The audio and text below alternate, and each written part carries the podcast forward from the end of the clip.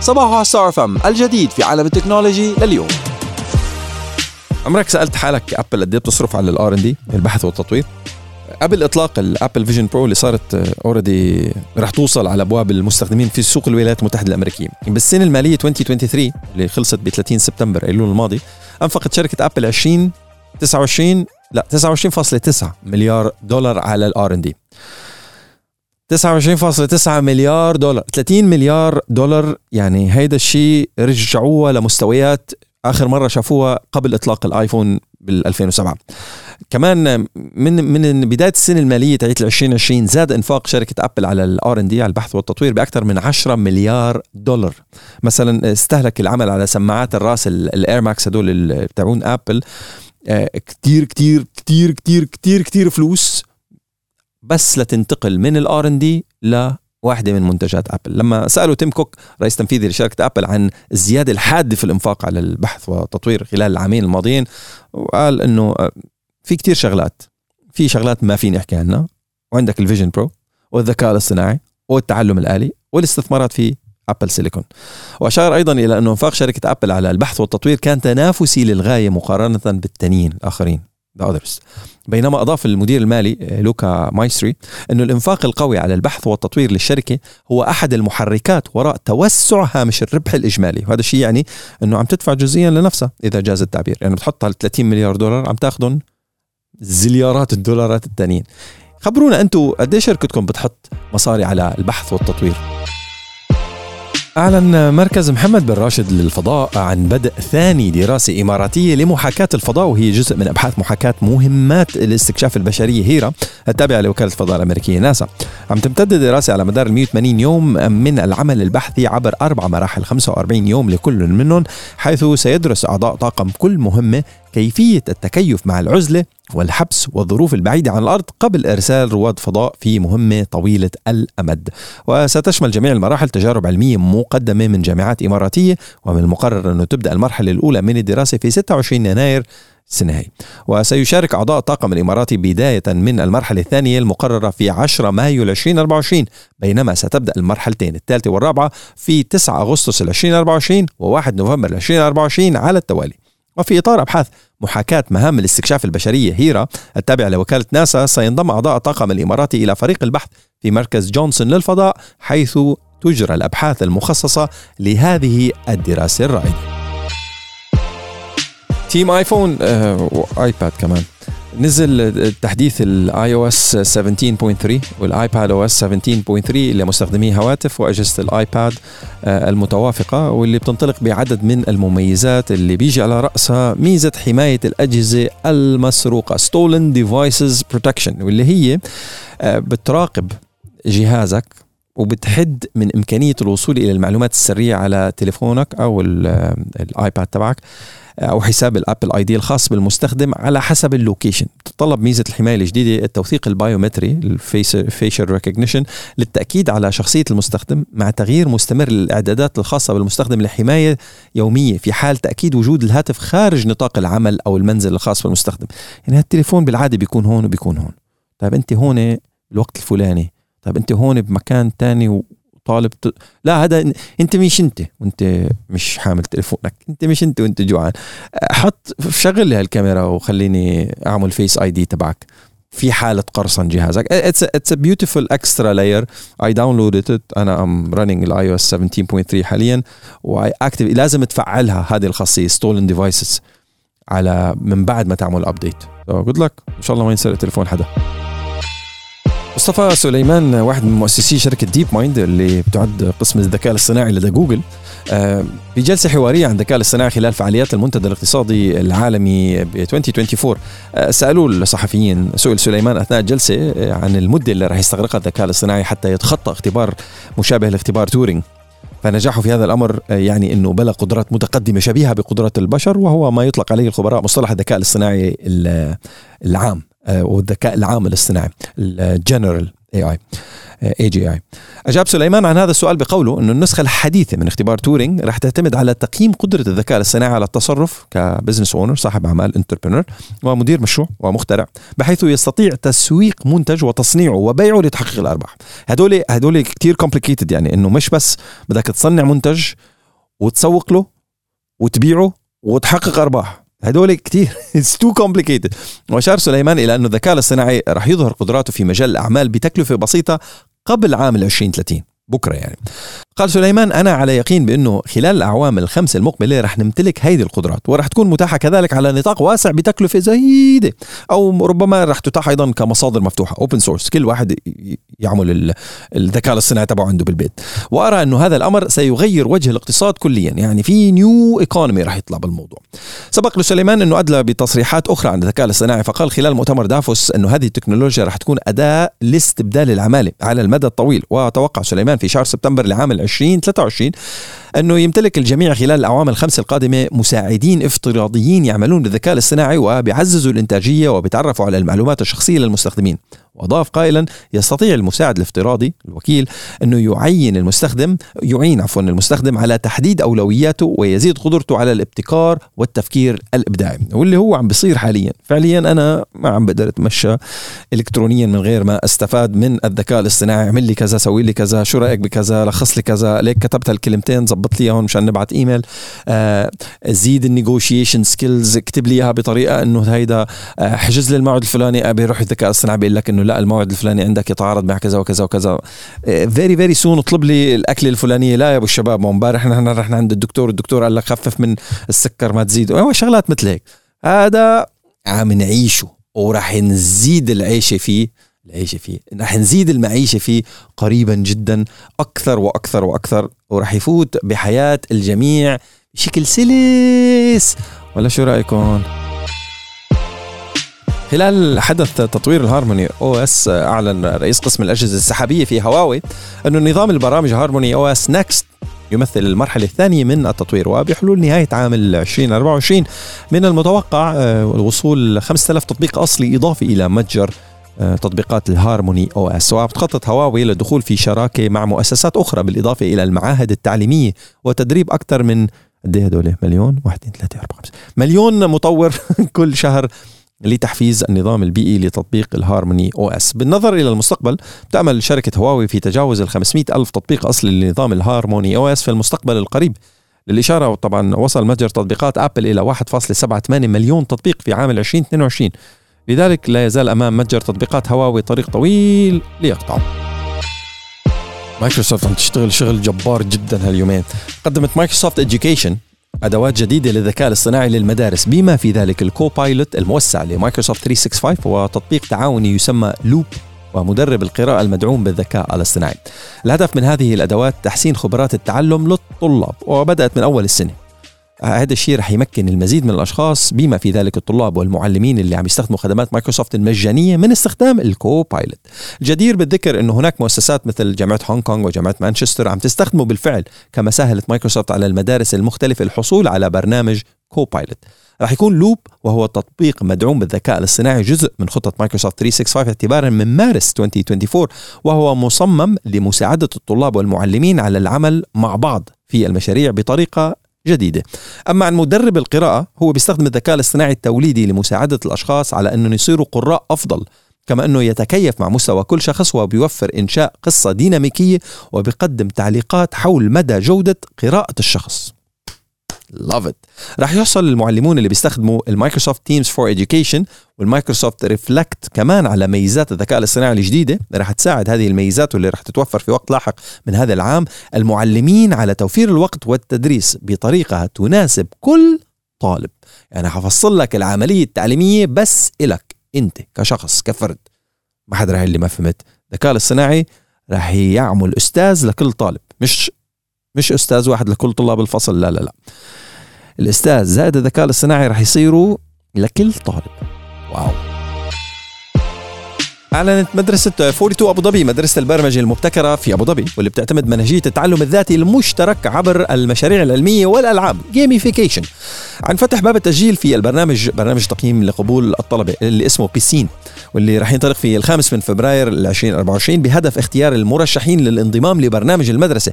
واللي بيهدف لتعزيز مهاراتهم في البرمجة وتمكينهم من القيام بدور محوري في قيادة التحول الرقمي في إمارة أبوظبي وبرنامج التقييم النهائي لقبول الطلبة اللي سموه بيسين وهي كلمة فرنسية تعني بركة السباحة بول. هو مخيم تدريب مكثف مدته 25 يوم هدفه اختبار مهارات البرمجة للمرشحين واستكشاف ميولهم ومدى التزاماتهم حيث سيتم عند الانتهاء منه اختيار الموهوبين للانضمام إلى برنامج المدرسة وبدء رحلة تعلم استثنائية. ويمكن للراغبين بالانضمام إلى برنامج التقييم النهائي لقبول الطلبة البسين التسجيل عبر الموقع الإلكتروني للمدرسة. إذ تتضمن عملية التسجيل عدة مراحل تبدأ باستكمال مرحلة اللعبة عبر الإنترنت واللي بتقيم المهارات النقدية وقدرات التحليل المنطقي والذاكرة لينتقل المرشحون بعدها إلى مرحلة تسجيل الدخول وهي عبارة عن جلسة إعداد أولي بيتعرف فيها المتقدمون على البرنامج ومنهجية التعليم المعتمدة في المدرسة والمراحل اللي بيتعين عليهم استكمالها بنجاح. وليبدأوا بعد ذلك بمرحلة البسين وهي مرحلة التقييم الأخيرة واللي بتتيح لمن يجتاز بنجاح الانضمام إلى برنامج المدرسة. وستتاح للمرشحين اللي بيتجاوزوا برنامج التقييم النهائي لقبول الطلبة البسين الفرصة للاستفادة من شبكة الشراكات الاستراتيجية الخاصة بالمدرسة واللي بتضم مجموعة من أهم المؤسسات والشركات من القطاعات والتخصصات المختلفة بما فيها شركة مبادلة للاستثمار مبادلة ودائرة الطاقة في أبو ظبي ودائرة التمكين الحكومي ومايكروسوفت وشركة بيكن ريد أو بيكن ريد. وكذلك بهدف تزويد الطلبة بفرص التدريب والرعاية. هلا بدكم تعرفوا تفاصيل أكثر إذا بتعملوا جوجل على مدرسة 42 أبو ظبي أو 42 أبو ظبي school تلاقوا ال website تبعهم. Just subscribe register. I love this initiative. we uh, were هون بصباحه ستار فام كنا supporters لهم من أول يوم طلعوا فيها. so definitely two thumbs up و highly recommended خلوا أولادكم يروحوا عليها. اعملوا 42 أبو ظبي 42 school أبو ظبي.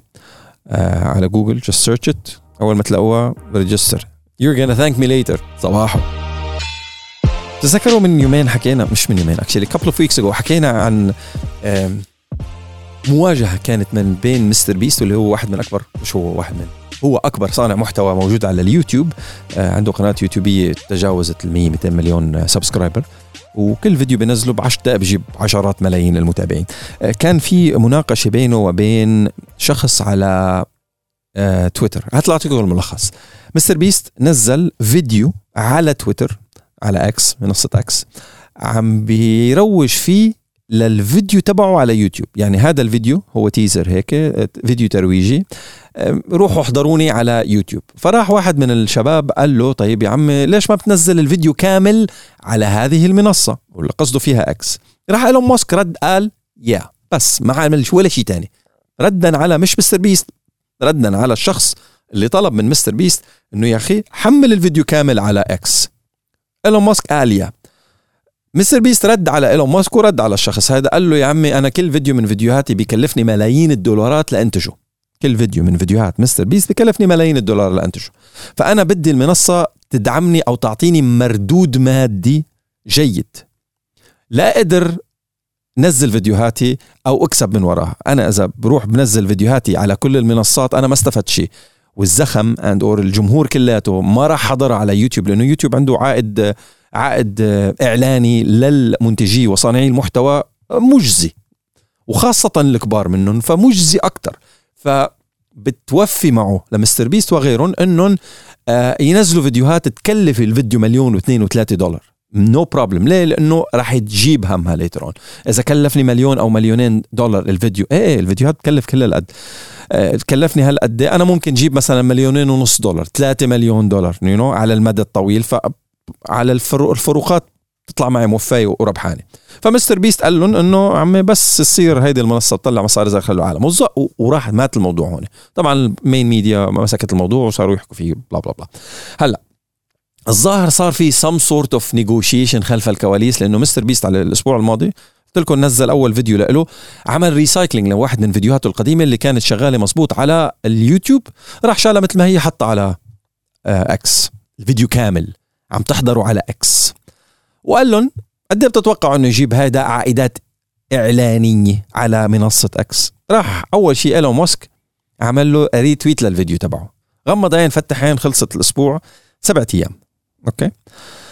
بالسبعة أيام مستر بيست على إكس بفيديو قديم العالم حاضرينه إن حضر الفيديو للحظه ال screenshot تاعيت مستر بيست للفيديو تبعه جاب فيها المصاري. كان محقق 176 مليون مشاهدة وهال 156 عفوا 156 مليون مشاهدة هال 156 مليون مشاهدة؟ جابوا 263 ألف دولار بأسبوع لجيبة مستر بيست ارقام أرقام جيدة جدا. أرقام تبشر بالخير على إنه ومغرية جدا لصناع المحتوى. إنه إيه bro لا this is legitimate وهيدي business model ممتاز جدا. هذا بس أول أسبوع هذا بس أول أسبوع من ال 156 مليون مشاهدة.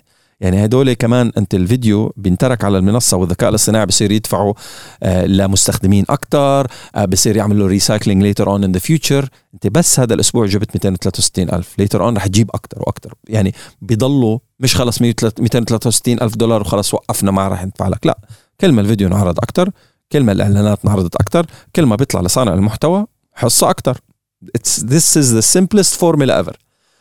فأعتقد إنه الموضوع هيدا وخاصة مستر بيست لأنه he's the number 1 content creator بعدد ال subscribers اللي موجودين على يوتيوب هيك رح يفتح العيون لصانعي المحتوى الكبارية إنه إيه it's legitimate platform لأنه الواحد يبلش ينزل ال content تبعنا. وخاصة إنه ال content creators مش موقعين exclusive distribution على أي منصة أخرى.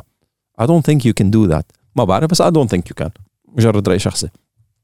فبما أنك مش مربوط بمنصة واحدة وأنت عم تصنع محتوى لتحقيق الأرباح فأنت بحق لك توزع ال basket أو توزع أرباحك وين ما كان. فتخيل أنت القاعدة الفيديوية أو اعداد الفيديوهات اللي already موجودة عند مستر بيست خيو مش ضروري ينزل جديد جديد على إكس خلينا بس نقول عم يعمل recycling لفيديوهاته القديمة. أعطاهم حياة مالية جديدة من أول وجديد بس re-upload على إكس أو نلعبها بطريقة تانية. مستر بيست ينزل الفيديوهات الجديدة بس على إكس ومن ثم ينزلها على يوتيوب بعد أسبوع أو عشرة أيام. آه، موازين قوة الإعلانات كلها ستختلف بانتقال أو تحرك أو إعادة استراتيجية توزيع المحتوى بين مثلا خلينا نقول خمسة أو عشرة top YouTubers خمسة أو عشرة أو content creators على اختلاف المنصات. شايفين اللعبة كيف بتنشغل؟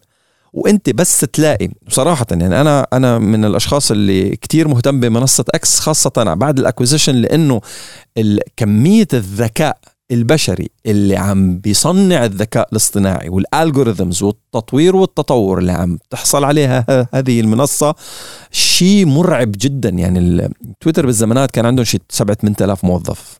باستلام إيلون صار عندهم شيء 1000 1500 موظف. بس هال 1000 1500 زبدة الزبدة.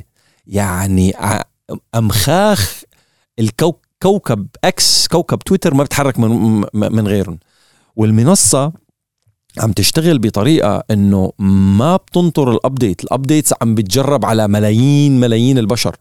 وعم بحققوا وعم بكسروا أرقام قياسية بشكل كتير كبير آه، بشكل يومي. يومي أسبوعي شهري. أرقام أرقام مرعبة. الحلقة اللي عم تكبر أكثر ولكن بوجهة نظري ما عم تكبر بالسرعة التي يجب أن تكبر اللي هي صانعي المحتوى.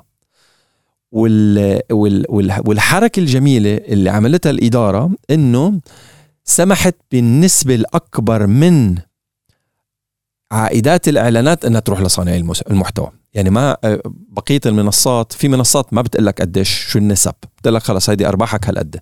طيب أنتوا قد إيه طلعتوا ما لك علاقة. في شركات تانية شبه واضحة معك وبتقول لك هيو انت لك 30% نحن قلنا 70% no no problem في منصات تعطيك 40 60 أو حسب انت مين وقد إيه الأعداد تاعولك. كمان على حسب. بإكس اعطتهم اعطتهم الكيكة كلياتها. خلي عندهم percentages تكاد لا تذكر. فهدول عناصر جذب كتير كتير قوية وبتويتة تعيت مستر بيست وبهالأسبوع اللي جاب فيه 156 مليون مشاهدة و263 ألف دولار بأسبوع واحد I think رح نشهد شوية زعزعة ل مش احتكار ما رح سميه احتكار ولكن لتفضيل صانعي المحتوى لبعض المنصات على حساب منصات أخرى وراح نلاقي انتقال من وإلى. شو هو المن وشو هو الإلى يا خبر اليوم بفلوس بكرة ببلاش. صباح. قبل فترة إكس تويتر سابقا جابت المكالمات الصوتية والفيديوهية على نظام ال iOS وحاليا أطلقتها على نظام الاندرويد مثل ما هو الحال في نظام ال iOS رح تحتاج إلى اشتراك ال X Premium لإجراء مكالمات صادرة بينما يمكن للمستخدمين حتى في المستوى المجاني تلقي المكالمات الواردة فقط. أعلنت وكالة الفضاء الأمريكية ناسا أنها استعادت الاتصال بمروحيتها الصغيرة انجينيويتي الموجودة على المريخ بعدما فقدت الاتصال لبعض الوقت أثر عطل غير متوقع. وقالت الوكالة في بيان لها أن تمكنت من استعادة الاتصال بالمروحية من خلال إصدار أمر أمر للروبوت آه الجوال بيرسيفيرنس بتنفيذ عمليات استماع طويلة الأمد لالتقاط إشارة انجينيويتي لافتة إلى أن الفريق المسؤول عن المروحية عم بيدرس البيانات الجديدة للحصول على تفسير أكثر وضوحا لسبب الانقطاع غير المتوقع للاتصال خلال الطلعة 72 إنجينيويتي اللي بتشبه طائرة مسيرة درون أصبحت في عام 2021 أول مركبة بمحرك تنفذ طلعات جوية في كوكب آخر غير الأرض. وكان قد حملها إلى الكوكب الأحمر الروبوت اللي اسمه بيرسيفيرنس اللي بتولى نقل البيانات منها إلى الأرض. يعني الطيارة الدرون انجينيوتي بتحكي مع بيرسيفيرنس بيرسيفيرنس بيحكي مع الأرض. بيرسيفيرنس ضيع انجينيوتي وين راحت انجينيوتي ما حدا عارف بعدين رجع لقاها لأنه وسع دائرة الاتصالات. وبتتمثل مهمته في البحث عن مؤشرات إلى حياة قديمة على المريخ. وانقطعت الاتصال بين انجينيوتي والمركبة الجوالي فجأة يوم الخميس الماضي خلال الطلعة الثانية والسبعين للمروحية فوق المريخ. وسبق لوكالة الفضاء الأمريكية أنه فقدت السنة الماضية الاتصال بالمروحية المريخية لفترات أطول تجاوزت الشهرين ولقوها